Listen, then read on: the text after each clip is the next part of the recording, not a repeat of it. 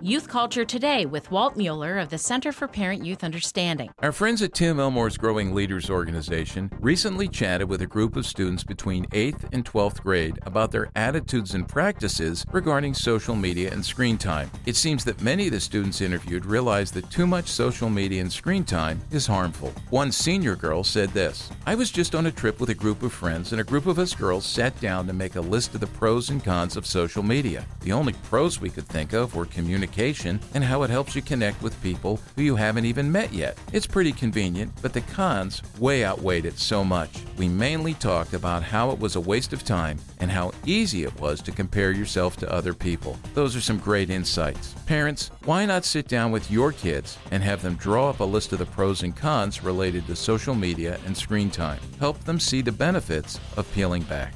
For more on youth culture, visit us on the web at cpyu.org.